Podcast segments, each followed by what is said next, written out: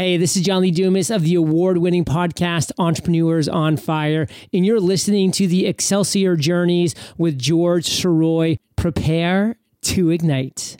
Is there a burning desire within to share your creativity with the rest of the world? Do you insist on pursuing your passion by any means necessary? Then you are on an Excelsior journey, and you are not alone.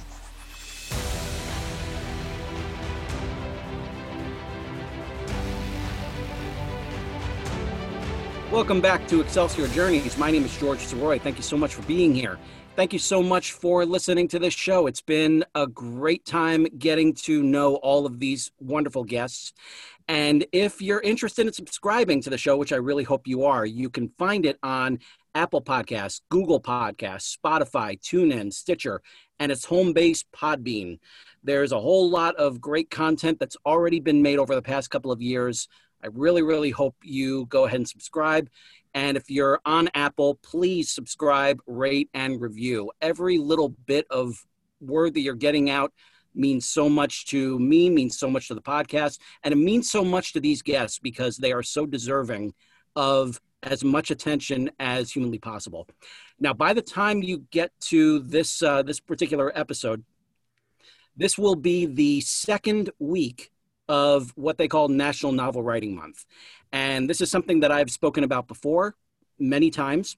And it's something that I always say that uh, this is a wonderful way for you to kind of get yourself into the process of writing because there is nothing better than giving yourself permission to write crap and then getting that word count going and figuring out your story as you go because you never know uh, what what winds up being at the end of at the end of that great 30 day tunnel. Um, now when when you do this there are so many people that uh, that are fully content on just doing the challenge every year and just having that 50,000 word draft when it all when it's all finished. And what do you do when you reach that when you when you reach that mountain when you get to that 30 day goal and you have those 50,000 words are you going to keep on going up that same mountain over and over and over again? Or are you going to strive for something bigger? And a lot of cases, a lot of people, what they'll do is they'll go back to that 50,000 word draft and they'll work work with it and edit it over and over and over again until it's ready to go out to either agents or publishers or just putting them out onto the web themselves. Who knows? Uh, but there are some of there are some people like my guest this week that not only reach that mountain but then push themselves to go even further with their productivity. And i'm so thrilled to speak to our guest this week. KM Robinson has a level of productivity that is beyond anything that i've ever known. And not only is she amazing with uh, with getting these different projects up and running so quickly but she is also a real pro when it comes to marketing, when it comes to getting the word out there, when it comes to basically guerrilla marketing and allowing um, allowing some really great means of uh, of getting the audience to really know her books, know her work, and know her. Um, it's it's been a real thrill watching her work as a marketer, as an author, and it's uh, it's going to be great to talk with her this week to uh, not only discuss her whole history with writing and marketing and everything that comes with that but also to get some get some tips along the way. So it's going to be a real thrill for this conversation and i am so happy to introduce to you km robinson. Km how are you today? I'm good thank you. I'm so excited to be here. I am so thrilled to have you here too. And and uh, a couple of years ago I was uh, fortunate enough to be a guest on your show, so it's it's great that you finally that you were uh, we are finally able to get the stars aligned to get you back over here. I'm so excited. We've had the opportunity to hang out on my show. We hung out at a convention together, signing books, yes. doing all the fun things, and now I'm here on your podcast. So full circle for us. Absolutely, absolutely. And uh, so this is uh, I, am really interested to know before we dive into your whole history to get you to talk about what uh, what got you on this path in the first place. Tell us a little bit about what you're working on right now. Well, I'm a young adult author and I write pretty dang fast. So I'm working on a couple of different projects at the moment. I'm known for my retellings, dystopian, sci fi, fantasy type things. And so I'm spending my time focused on a couple of new retellings right now and a couple of really interesting dystopians, some of which I actually wrote at the very beginning of my career before my first book ever came out. And I'm revisiting, revamping, and I'm ready to get those out to the public. So I'm excited for it.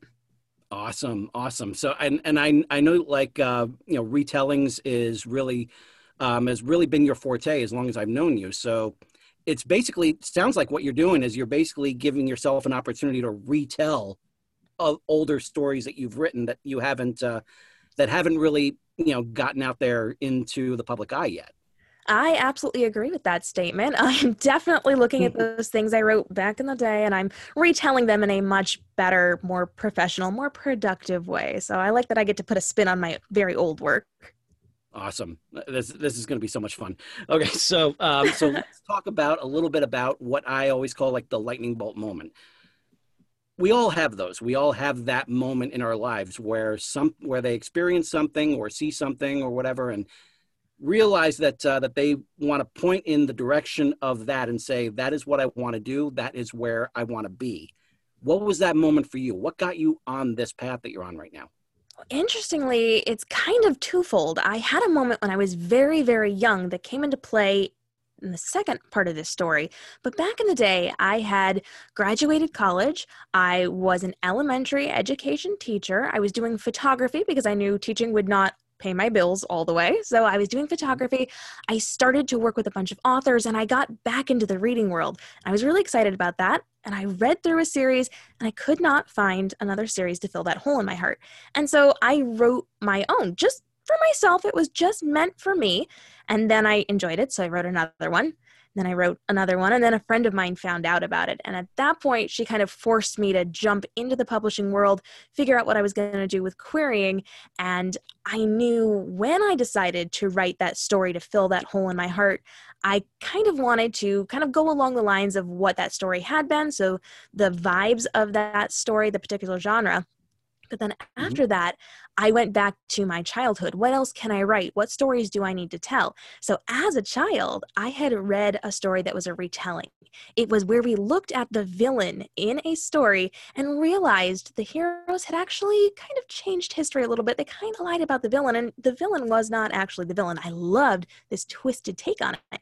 And so, all through my life growing up from that point forward, I would look for where things could potentially be a little bit different. So for me, I was always very strongly pulled toward Goldilocks because of our hair color.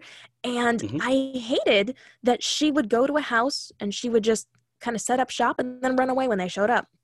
I hated that version of the story. So when it came mm-hmm. my turn to write, I was able to then take that twisted version of a story, which was the first retelling I had ever read. I didn't even know that that was a thing in the book industry, and I created mm-hmm. my own version of it. So my lightning bolt moment there was from back when I was a very young elementary school student, learning that this could be a thing, and then as an adult, learning that I could write my own stories. Very nice, very nice. And have you ever thought about uh, what you would have done had that friend not pushed you? Do you think like those stories that you that were filling the hole in your heart? Do you think that they, you would just kept them for you, or at some yeah. point did you they were going to make their way out there? I never even thought that I could be an author. That was never a consideration for me. It was literally just for me to write for myself because I liked it. I always thought that there were so many barriers to get into the author world. I never oh, yeah. thought it was a possibility. And so as an adult, I just I didn't think I could make money. I didn't think I could get an agent. I didn't think I could get a publisher. I didn't think it was a consideration for me. So if she had not pushed me, I would have happily continued to write for myself, and that would have been the end of it. Oh man! So what was the what was it like um, when you finally like committed to saying that like okay i'm going to do this let me just go ahead and sit down and see where it takes me and what was what was that sort of experience like while you were really kind of getting into that first story that you knew was going to go out there it's interesting because by the time she found out what I was doing, I think I had three books under my belt. So I was in a position where I could very easily edit things, refine things, and jump into the querying world. So I started studying the publishing industry, started looking up really good agents and publishers that I might want to work with. I learned about the querying process, and then I started putting myself out there with all three of those novels. So I had multiple things that people could be seeing. I participated in some of the Twitter pitching challenges, and I very quickly got a lot of attention. And so I had a number of agents, a number of publishers offer me contracts, and I ended up not liking any of them, and I turned them Really? all down. They didn't have t- terms that I liked. It wasn't necessarily in my favor. I didn't necessarily love the companies, some of them that were reaching out to me. So I just wanted to make sure that I found the right home for each of my books. And I wanted to make sure I felt really, really comfortable. And I had an incredible publishing lawyer who also looked out for me when I was wondering if maybe I should take a contract. She was able to warn me that perhaps it's not the best fit for you. And thank goodness Mm. she did because things came to light later on. But I had to go through the process of meeting with them, having conversations, figuring out if it was going to be the right fit, if we clicked as people, and where we had our ideas going for each particular story. And so I turned all those contracts down. And for an entire year after that point, I kept my writing to myself. Nobody Mhm. saw it, nobody touched it. I didn't query, I didn't respond to people. And then I found the right fit, and that's when I was published. Wow. Wow. So you you found that right fit. You got things go, you got things moving in the right direction so that way you knew where that first book was going to call its home. Mhm. What was that what was that experience like for you? Like once you got that um, you got everything all set up, you everything all like aligned. Mhm. What was that first one? You know, like tell us a little bit about that first book that you that you would put out there. Was that the Three Bears one that you were that you were Yeah. working on before? Yeah, my And Golden that- what's that Trilogy. Golden. It's the Golden Trilogy. It's my Goldilocks retelling where she was never naive. She was sent on a mission and Dove Bear is her new target. And that came out in March of 2017.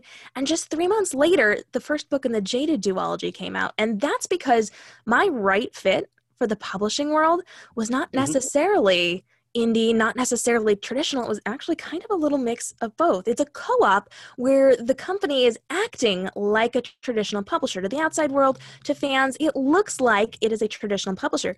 But on the mm-hmm. inside, we were all doing our own indie thing. We kept all our royalties, we made all our decisions, we invested our money in our own books. And it Oh, wow. Felt like a family because we were there to support each other and help each other and we guided each other through the process but we didn't have to give up any of our rights none of our royalties we got to make all of our own decisions so for me because i already had several books done and ready to go i could move really fast with it so we mm-hmm. planned on three months apart just so I could learn from the first one. And we just got everything ready. We got the editing done, we got the formatting done. I was able to design my own covers because I'm a cover designer. And we Mhm. put the book out in March, and then we put Jaded out just a couple of months later. And it really was very interesting. So, for a while at the beginning, I had new books out every two or three months. And then Mhm. as I started to write more, it got a lot faster paced. But it was a very good learning experience for me to have it spaced out a little bit so I could understand marketing and how to work with fans and how to build up a fan base. So, for me, it was really a very good fit to learn and be able to grow within this industry. so the so the golden so the golden trilogy it comes out and did it do you think like did it just hit immediately or was it just like a gradual build with uh with your fans Well, for me, it definitely took a little bit of time to build it up. People did take notice because it was a retelling, which is very, very popular in the industry, but Yeah. it was a unique retelling. Everybody does things like Cinderella and Sleeping Beauty. Nobody does. Goldilocks. So Goldilocks got attention, which was great. But it wasn't until several months later I actually got picked up by BookBub and they ran an ad. They featured me in their newsletter and in within two hours of release i had 27000 downloads and 33000 downloads by the next day so i Wow. hit i hit number seven out of every book in existence on amazon and number one in all of my categories so that's was when that- really that, that was that free or paid that was free that was free. Okay. Mhm. all right. Wow. Okay. So are you basically we're basically just kind of setting up book one as like the loss leader to you know let Mhm. that go out there first and then hopefully get the um have people that would uh, that would eventually go ahead and get books two and three? Yeah, I found in this industry it's really, really helpful if you have a series. This does not count for standalones, but if you have a series, putting the first book as perma free is Mhm. amazing for your numbers because people don't have any barrier to entry. They can grab your book for free, and if they like it, that's awesome. They're going to go buy the rest of the series and you're going to make money. But if they pick it up and they don't like it, there's no risk for them. It's not like they've just lost money on something that they don't like. And it also helps because people who get things for free don't usually leave negative reviews nearly as much.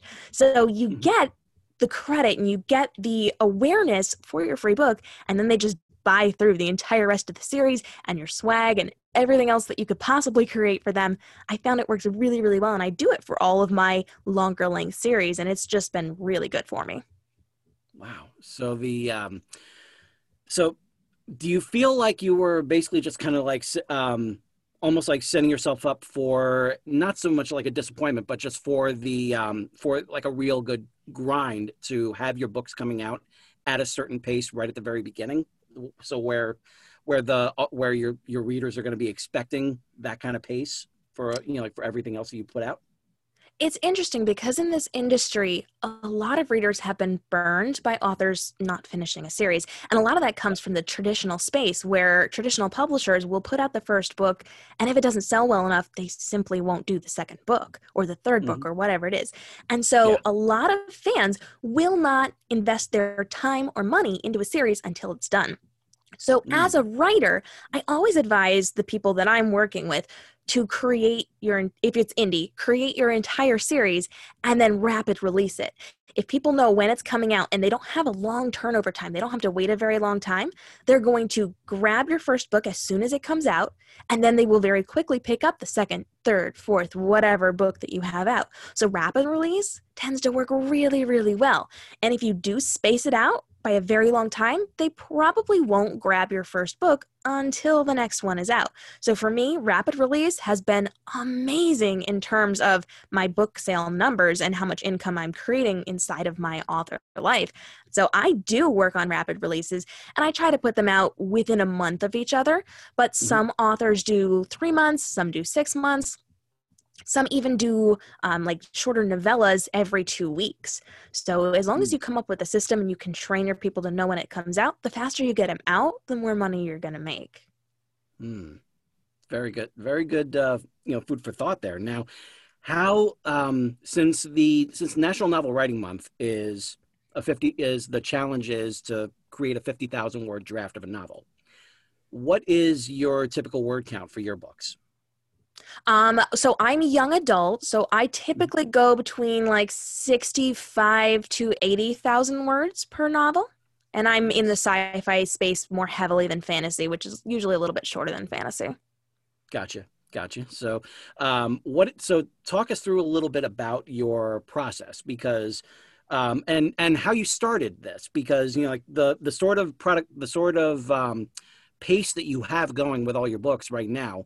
It feels like if someone were to try that right off, right out of the gate, then they would be like a weekend warrior and they would just stumble right at the start and then just completely, uh, be completely, um, you know, disinterested in going going any further. So, talk us through that pace that you had at the beginning and how you worked yourself up to where you are. Okay, so for me, I definitely did not start out nearly as fast as I am right now. I definitely had to work on that. So when I very first started, I was writing in secret. I was doing it late at night. I was sitting on my bed with my feet over the edge next to my desk, and I would write for like an hour at night at 11 o'clock at night. It was kind of insane. And Mhm. I did my first couple of books that way just because it was my own secret, quiet time just for myself, and it wasn't important to me. I didn't necessarily have a rhythm to it, and I didn't have a set schedule because I wasn't looking at this through a professional lens. Once I started to determine that I was going to go this the professional route, I actually sat down and I came up with a word count for myself that I had to do every single day, no matter what. Now, I Mhm. honestly don't remember what that word count is because this was several years ago, but Right. I figured out what I could do during the course of a day around my work.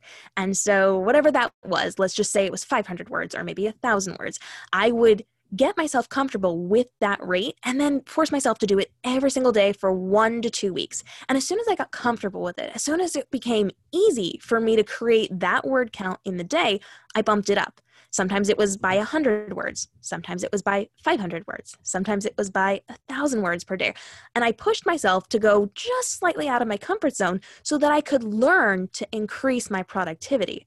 So I started with a lower bar and I built myself up.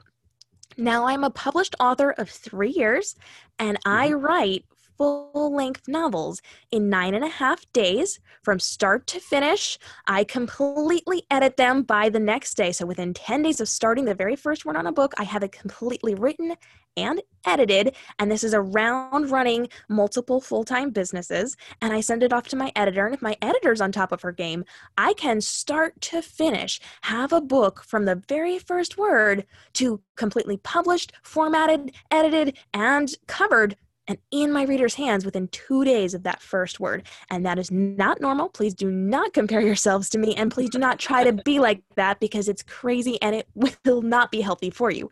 But if you start with what you can do and you add 100 words, and then when you're comfortable with that, add another 100 words, you can get up to a point where you feel comfortable and you feel like you are producing the quality of words that you want to be.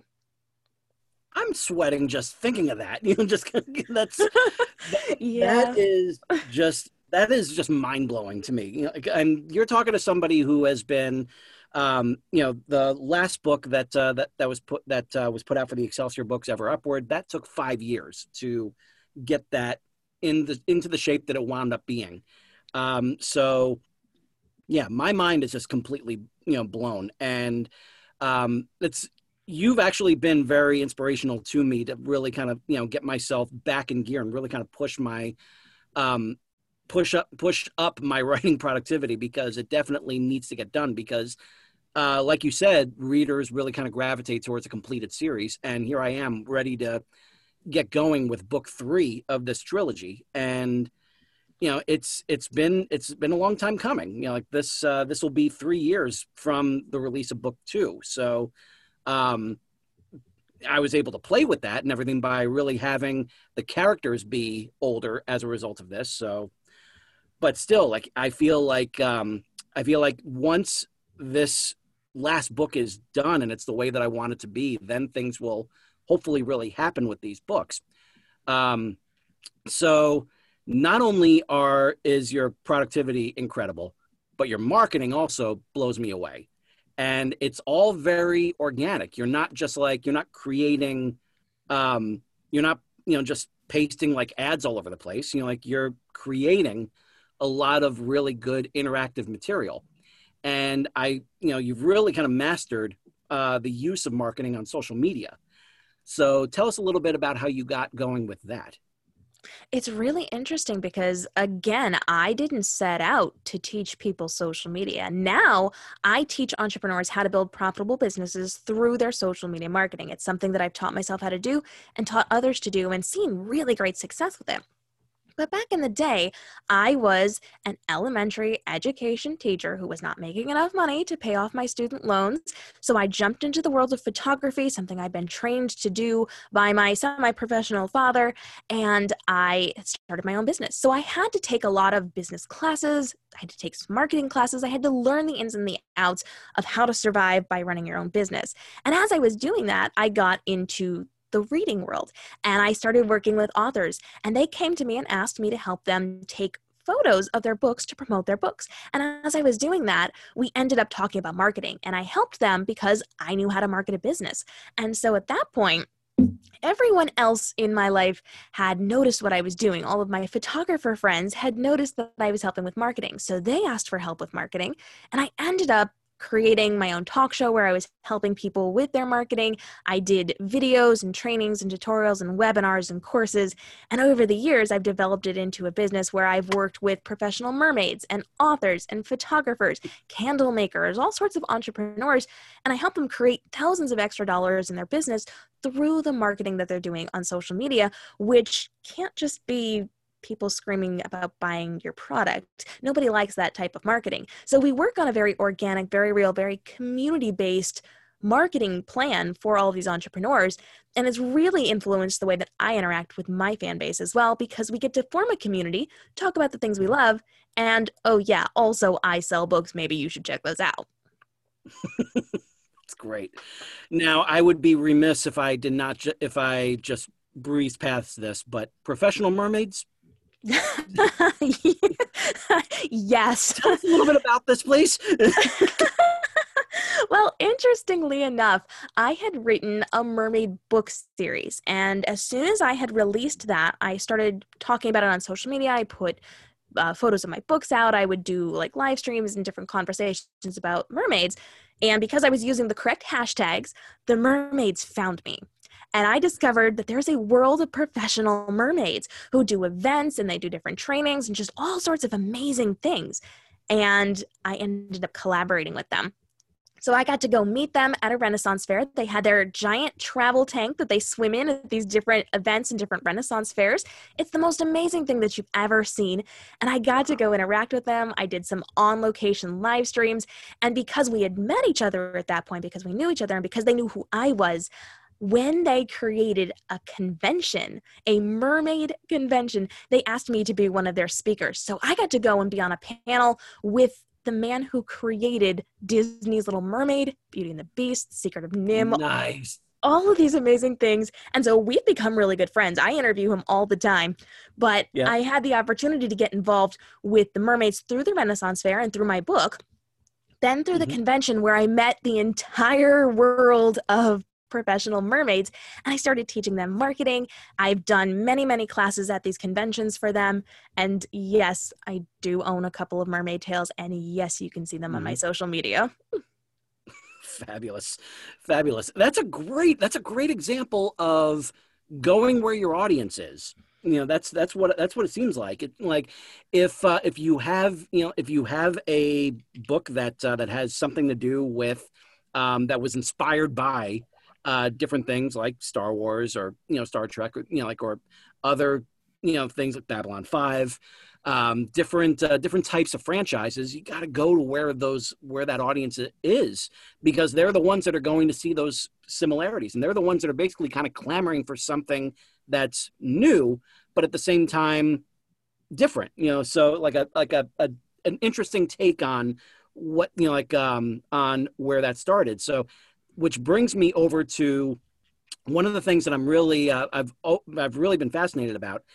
Um, so much of your success deals with retellings, um, and it's almost like it's almost like you're in the same sort of business that Hollywood is in right now, which is basically going back and remaking all these older products because eh, there's already a built-in audience. Is that you know is that what kind of spurned you into going in this direction, or was there something that you were able to you know bring to it? What was what was it about that? Uh, what is it about retellings that really grabs you and makes you want to keep on you know creating product like that?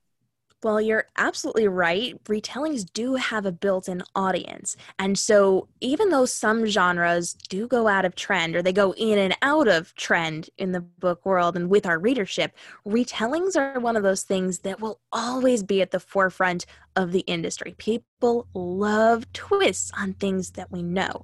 So, for mm-hmm. me, it's a very smart marketing decision, but it actually comes down to my love for the genre. I will read a retelling over anything else because it's something I know and it's a mm-hmm. twist on it. It's something I didn't realize that I didn't know or I didn't understand from that original version. So there's mm-hmm. a lot of holes I feel like are missing in a lot of those original versions.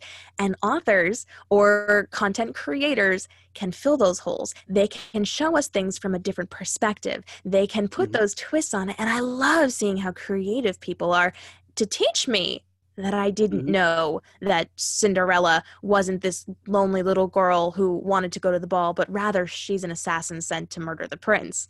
I didn't know that Goldilocks was sent on a mission. I didn't know that Hansel and Gretel's witch was actually not a villain. She was actually working with them to assassinate the Mad King, and their plan fell apart. She took the fall. I didn't know these things, but now I know. And now I learn. And so for me, it comes down to learning the real stories, and I love putting those twists on it. Very cool. It's it sounds a lot like um, when I was doing the second edition of the first Excelsior book. Um, I was I was thinking about like all these different things that I could really add to it because I had carte blanche from my publisher to make whatever changes I wanted to. You know, just kind of like you know touch up different things here and there, add some elements that I thought about putting in right right after the first edition came out. That's always when we're just like, ah, I should have put this and this and this in there instead.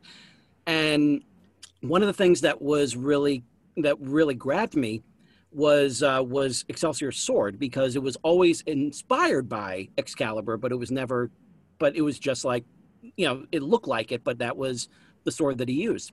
And so I reached out to my editor and I, and I just said like, what if it really is Excalibur? And she's like, what do you mean? I was just like, well, we know you know like we obviously know excalibur from the time with king arthur. We don't know what happened before. We don't know what happened afterwards.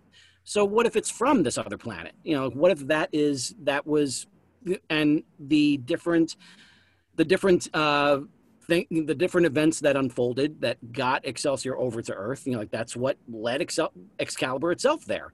And then i threw in the fact that uh that the lady of the lake is actually one of the um, one of the Kree Nation races, which is amphibious. So that's why he's able to stay in the water. And so it, that freed me up a lot, you know, like, and was a lot of fun to really, you know, produce. So there, that's one thing I really gotta, I really gotta give it to the retellings. You really get to have a lot of fun putting your own spin on these sort of things. Absolutely, I agree. It's really interesting because you have to work in the things that people know and expect, but you have to do it in a way that's really twisted. And you do get a lot of freedom despite the restrictions of having to get those things that people know that they know that they know about the originals into your story. So for me, it's just pure fun and freedom. Yeah. And I am definitely going to need to pick your brain on uh, on coming up with like a really good sort of marketing strategy to really kind of get people to realize that you know that there are elements of very familiar elements in this story that they need to um, they need to be made aware of which would hopefully kind of spur them into you know taking a chance on it. Um, so so out of out of all the books that uh, you've you've done so far how many are there actually? Like at this point you know start you know like um, i'm sure by the time the listeners hear this, you know, there's gonna there's gonna be quite a quite a few more.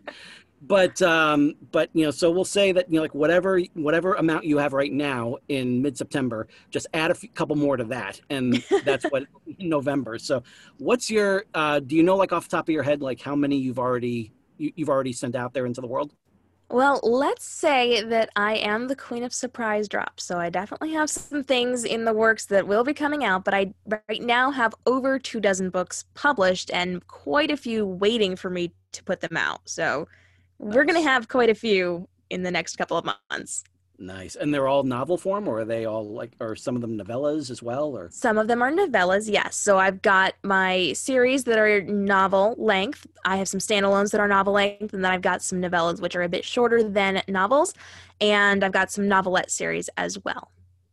Nice. Nice. So so recently you've uh you've taken the plunge into a whole other world of social media one that uh, that a lot of people are very kind of iffy about whether or not they want to dip their toe in, and that's TikTok.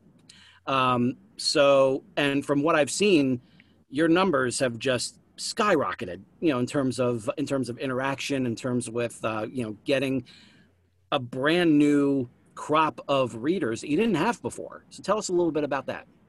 Well, I have to say, as a professional social media educator who helps entrepreneurs build their businesses through social media, I have an absolute love and respect for the social media platforms. I live and breathe social media. And when I discovered TikTok, I thought it was the weirdest thing ever. And I had to really study it. I had to spend three hours one night learning about what TikTok was. And then I got it. And as soon as I got it, it became my new favorite out of all the social media platforms. It is my favorite. I cannot stop talking about it. I'm dragging mm-hmm. everybody onto the platform. It has the best unchecked organic reach that I have ever seen, even mm-hmm. since the beginning of Instagram before the algorithms. It is yeah. so incredible and so freeing because everybody gets the same chance. It's amazing. So for me, TikTok has been really fun. And I started a little over a month ago. I think it's been a month and a half that I've been actively using TikTok in my business. Mm-hmm. And I've gone viral multiple times. We're talking like 30,000 views on a video in a day. Wow. We've done all sorts of really cool things, and it has really sped my numbers up. It's gone really very quickly for me, and none mm-hmm. of my fans followed me to TikTok. So everybody that I have on TikTok is brand new to me. They're just meeting me for the first time, and I've seen a significant increase in my book sales. I am getting dozens of people signing up for my newsletter every single day, and I am not promoting that outside of, I'm not even promoting it in TikTok. It's just in my bio. So these people are actively coming to search me out in my newsletter, on my website. They are looking for me on social media simply because I'm creating fun content on TikTok, and a lot of it's educational. I am spending a lot mm-hmm. of time answering author questions or aspiring author questions. I am talking to them about whatever it is they want to talk about in the book world. And occasionally I mention that I'm an author. Occasionally I mention that I've mm-hmm. got books. Sometimes I show off my books, but really it comes down to them just loving on the content. So I've actually started some interesting series. I've started some trends or well, I'm working on starting some trends in the BookTok version of TikTok, and it's going really, really well. So we're getting a lot of people involved, and they're bringing their friends, and it's just every single day things are moving a little bit faster. We're getting more so, followers, and it's growing, and it's amazing. So you're talking about BookTok. Is that you know the is that the hashtag of choice that you want to put on there for you know like any sort of any sort of book promotion that you have you know for um, for your videos? So, when it comes to the social media platforms, there tends to be a book section or a book niche within them. So, on on Instagram, it's Bookstagram. They're pretty pictures of books. Yeah. On mm-hmm. YouTube, it's BookTube. People are talking about books, book reviews, all those things. And on TikTok, it's BookTok. So, Book mm-hmm. Talk is a great one to use, but interestingly enough, hashtags are not the most important thing on TikTok. Hashtags train the algorithm on where to place you. But everybody ends up on the For You page. Everybody ends up mm-hmm. in front of people. So it doesn't yeah. really matter where your hashtags are because people aren't searching for your hashtags. The hashtags mm-hmm. are specifically to train the algorithm. And once you have it down, they're not even that necessary. I still use them, but I don't have to be. So yeah, use BookTok. That's going to get you in front of the right audience, but also use some other book niche things, writer things, uh, reader things, book nerd things, all those things that will help you get book to nerd. the right audience. Okay. But yeah. yeah Hashtags that's... are fantastic, but they mm, train the algorithm here. So so a lot of a lot of what's on there, it's you know, it's either, you know, dances or lip syncs or you know, like different things like that. And you only have two different options of videos to go on there. You have 15 seconds or you have 60 seconds. So um, obviously the shorter the video is, the more the more chances you you have for getting in, in front of people's in front of people's faces. So with that in mind, what you know, like what are a couple of tips that you would recommend for people that you know just want to get going on TikTok that that have a book to that have a book to sell, but at the same time don't want to just go like here buy my book. Yeah, please don't ever just say buy my book or look at my book. You should buy my book. You should read my book. That is going to turn people off and they will not come back to you. So when you jump onto TikTok, you want to make sure that you're aware of the algorithm. The algorithm is consistently changing. We always have those constant changes within how long your videos should be. And right now, right as we're recording this, the ideal spot is between 12 and 17 seconds for a TikTok. Mm. And your key here is always going to be watch retention and how many times they watch it over. So if you mm-hmm. can create a video that kind of seems like it's looping, it doesn't seem like it really has an end, they're going to watch a little bit longer, you're getting a little extra watch time. But you want to mm-hmm. create a hook within that first second of your video. You have 3 seconds in any place to get people's attention. So you have to have a really strong hook on why they should stay and watch your video. You have to make sure that you look professional. You know, you want to be aware of your lighting, be aware of your sound. It doesn't have to be professional equipment, but just be aware that people can see and hear you.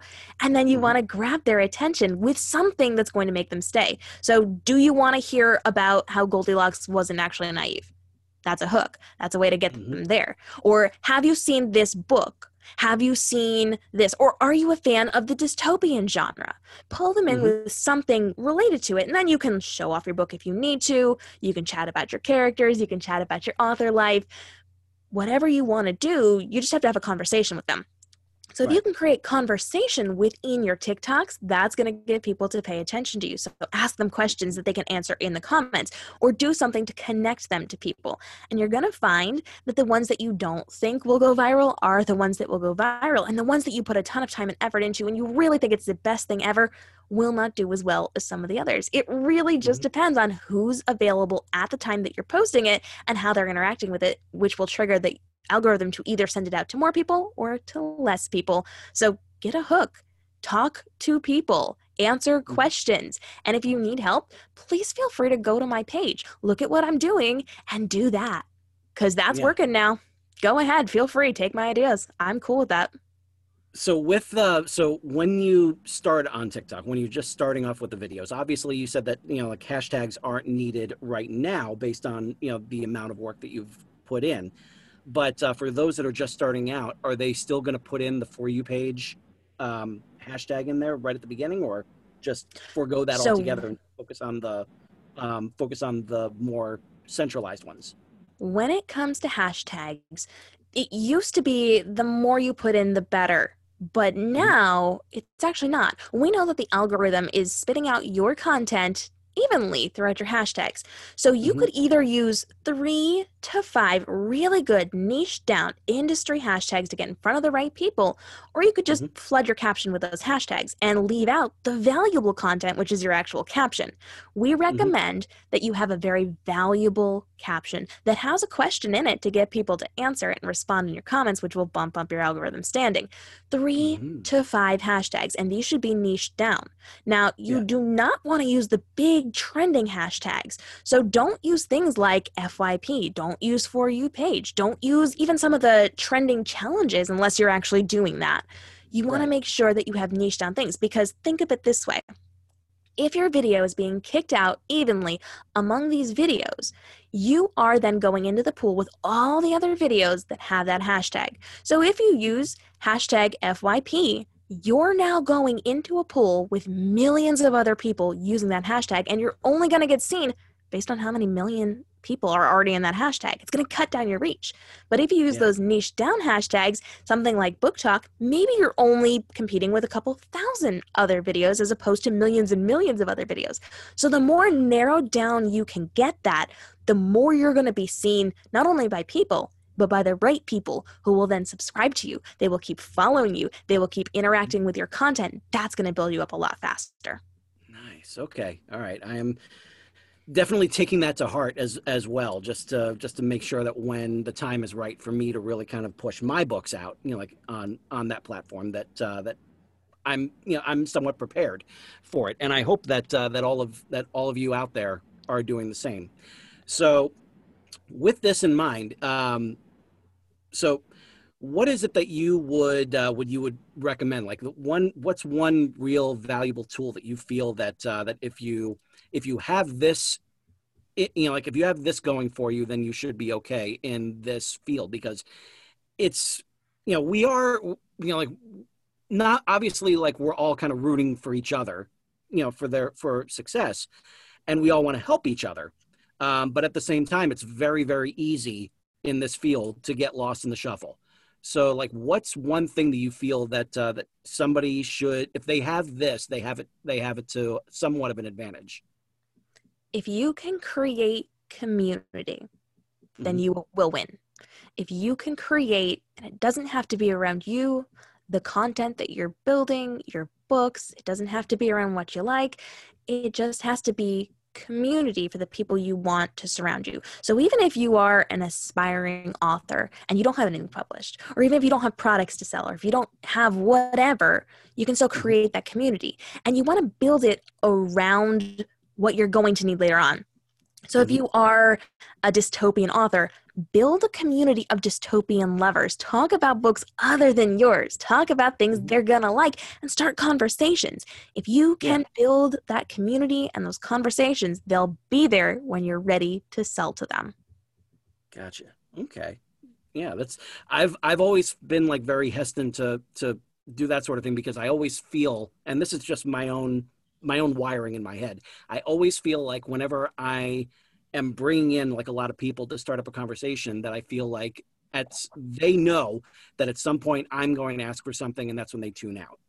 Um, have you have you had that sort of experience where you feel like that's that's what uh, that's what people are going to say, or do you just go for it and see what happens? You know, there will always be people who will think you have an angle. And there will mm-hmm. always be people who think you're trying to be slimy about stuff and build this up for your own good later on. That's always going to happen. But mm-hmm. more than that, you will have a wider audience who likes what you do. And if you mm-hmm. go in with it with the intention of not eventually pitching them, but of just building relationships, friendships, and connections, you're going to be a mm-hmm. lot more honest about it. And it's going to come off as a lot more honest to the people viewing you. So, yeah, there will always be people who will accuse you of things, who will think things of you, but those people aren't your audience anyway. They're not going to mm. be there when the time comes, and it doesn't matter because you will find your tribe. If you can build Very your tribe right now, they're going to follow you through. And there will be some people in your tribe who just wanted the conversation. They don't want to see your book a year from now, and that's mm-hmm. okay. Mm-hmm. They don't have to stick around, but enjoy them while they're there. Just have that conversation, have that community, and build up and enjoy what you've got right now without worrying about what is going to happen in the future. Now, with that in mind, you have, uh, at this point, all of our you know our listeners or at least some of our listeners um, are hopefully engaged in national novel writing month so by around this this time they're almost like around like the halfway point of their story. Do you feel like that's the time to start cultivating the uh, the community and start building it up? Or should they wait until they have like a more concrete product that they're ready to put out there? Well let me be very clear about this. When you are writing if you start to talk about your writing before you have a buy link, you are shooting yourself in the foot. Because people will be very interested in your book, but if they can't buy it, by the time you finally get it out, they're going to have mm-hmm. forgotten about it. Or they'll think that you already put it out, and then why are they going to bother? There's no rush to get to it. So I strongly advise my students, my friends, my clients to not speak on the projects that they're working on until there's a buy link, until there's mm. an assurance that that book is going to come out. Now, that said, you should 100% be creating your community now. There is no time like right this very second to start your community. So if you are, let's say, an aspiring author, or maybe you are an author who's working in NaNoWriMo, this is fantastic. You work on your book and you stay in your lane with your book, but you don't need to tell the public about it because it's not ready for them yet, and you don't want to lose that audience. You want them to be ready for that. But mm-hmm. now is the time to build up that community. That's going to hype you up. That's going to help you to write faster, better, stronger. It's going to encourage you and inspire you. And yes, it will build your fan base for when you're ready. So start your community now. If you're writing a fantasy novel, Start talking about other fantasy novels that you love, things that you've already read or things that you're reading right now ask for recommendations. You should be studying this industry anyway. So when you get out there and you ask people what they love in this industry, you will be able to study that as well. And then that's going to help you market your book a lot better when the time comes. So I don't advise for anybody talking about projects before a project is ready to be taken public because it's going to cost you in the long run. But absolutely start building your community for it right now. So while they're building the community, while they're talking about the genre that they're in, what they should not do, just to reiterate this, what they should not do is say, and, you know, like I'm writing this book, like showing, you know, letting them know that it's in progress, but at the same time, um, they're still, you know, I mean, everyone's always saying that, like they're work, they're working on a book or thinking of a book or I should write a book or whatever, but it seems like it's a much more valuable thing to say is I have written a book mm-hmm. or I am about to release this book. Mm-hmm. It feels like um, I think it was uh, Dorothy Parker who said, you know, like I loathe writing, I love having written, and that's that's that's one of the that's one of the things that I always really take to heart because a lot of times this whole this whole process is a slog. You know, can be. You know, if it if it really gets to you. Um, you know, obviously, like you've been able to get through that in a really great productive way. So I really hope that a lot of uh, I really hope that a lot of the listeners are really taking your advice to heart here. Um, so definitely, so just to reiterate, you know, definitely not talk about what you're working on right now, and just kind of save that up for when you're ready to let people know that it's coming out that'll create a lot more hype when the time is right when you're ready mm-hmm. to release it when you're ready to have it out in the public when you mm-hmm. can all of a sudden talk about it it's going to be really helpful and just as an example from my life i typically don't talk about the projects that i am putting out and I mm-hmm. have found that when I put a book on pre order and it's out for a couple of months on pre order, I get attention for it, but it is mm-hmm. nothing compared to when I surprise drop books. If I write a book and I have everything ready, and then all of a sudden I come out and say, Surprise, fans, there's a brand new book, it's available for you right this second. I always hit number one in all of my categories that day because it's a surprise and there's so much enthusiasm for it. But if I had been talking about that for months or for mm-hmm. years, because we know how long that the industry takes to actually put books out there, if I've been mm-hmm. talking about it for that long, people aren't going to be enthusiastic about it. They're not going to care. They've waited so long for it to come out. Why on earth would they rush to get it now? So, yeah. if you can build that up and really hold that in, the mm-hmm. shorter mm-hmm. time you can market it, the more traction you're going to get with it in most cases Oh, that's so cool. All right, so that's so where can where can our listeners find you on social media? Obviously, you're all over the place, but where exactly you know can they can they find you? Where can they hope to engage your services? They can hang out with me at kmrobinsonbooks.com and at kmrobinsonbooks on all of the social media platforms. Nice. So you got so you got that hash that um, that handle for like all of them for yep. Twitter, Facebook. Everything's Instagram, the same. Makes it easy to TikTok, find. LinkedIn yep. as well. Yeah. Ex- excellent. That's fantastic. So, um, what parting words do you have to say for the listeners? What is that one thing that you feel like um, that they should they should take with this and run with? You will grow stronger as you go. You just have to take the steps to teach yourself to do more, to do better, to do it faster, to do it stronger. Your beginning is not what your middle or your ending is going to look like. So if you're stressed, if you're struggling now, if you feel like it's something that's not attainable for you, it is. You just have to understand that it's going to take a little bit of work, a little bit of a determination, and you have to discipline yourself to get that done in a way that makes you feel comfortable. Anybody can get to this point. You just mm. have to be willing to put the work into it and have the faith that you can do this. And there's great people in the community who will be there to cheerlead you on. And I can't wait to see what you guys are going to do because I know as you're sitting here writing for NaNoWriMo, you have incredible ideas. Your characters are doing so dang well. You're being absolutely vicious to your characters if you're anything like me. and you are going to pull out a really cool book. And as soon as you finish writing this, edit the heck out of it and then mm-hmm. take your mm-hmm. next steps, whether you're going traditional or indie. I can't wait to see what your books are going to be. You totally got this. Just take it one step at a time.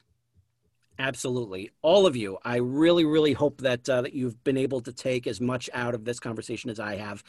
Just by all means, everything that KM said, you know, is dead on accurate. All you have to do is just keep on pushing yourself to keep on trusting yourself that you are going to get to that level and it doesn't have to be the sort of level that KM is at right now you know like it may seem unattainable but if you just keep on pushing yourself to finish this challenge, this challenge right here, this 50,000 word draft, the one that you are working on right now, you focus on getting to that. And as soon as you get to that challenge, as soon as you accomplish it, then start thinking about what comes next, what comes afterwards, and how can you keep on building yourself and how can you keep on making yourself better.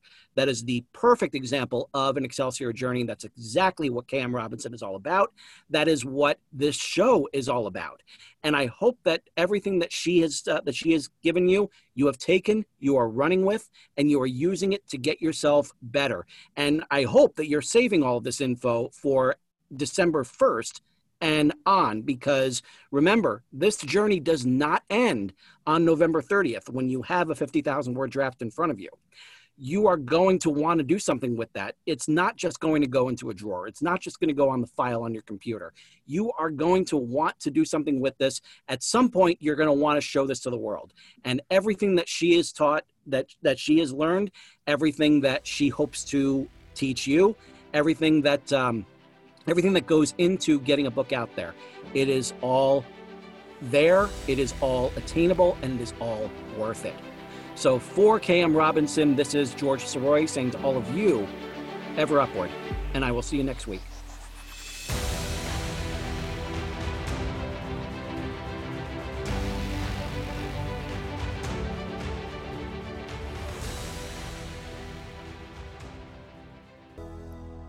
Today's show is brought to you by Audible. Audible is offering our listeners a free audiobook with a 30-day trial membership.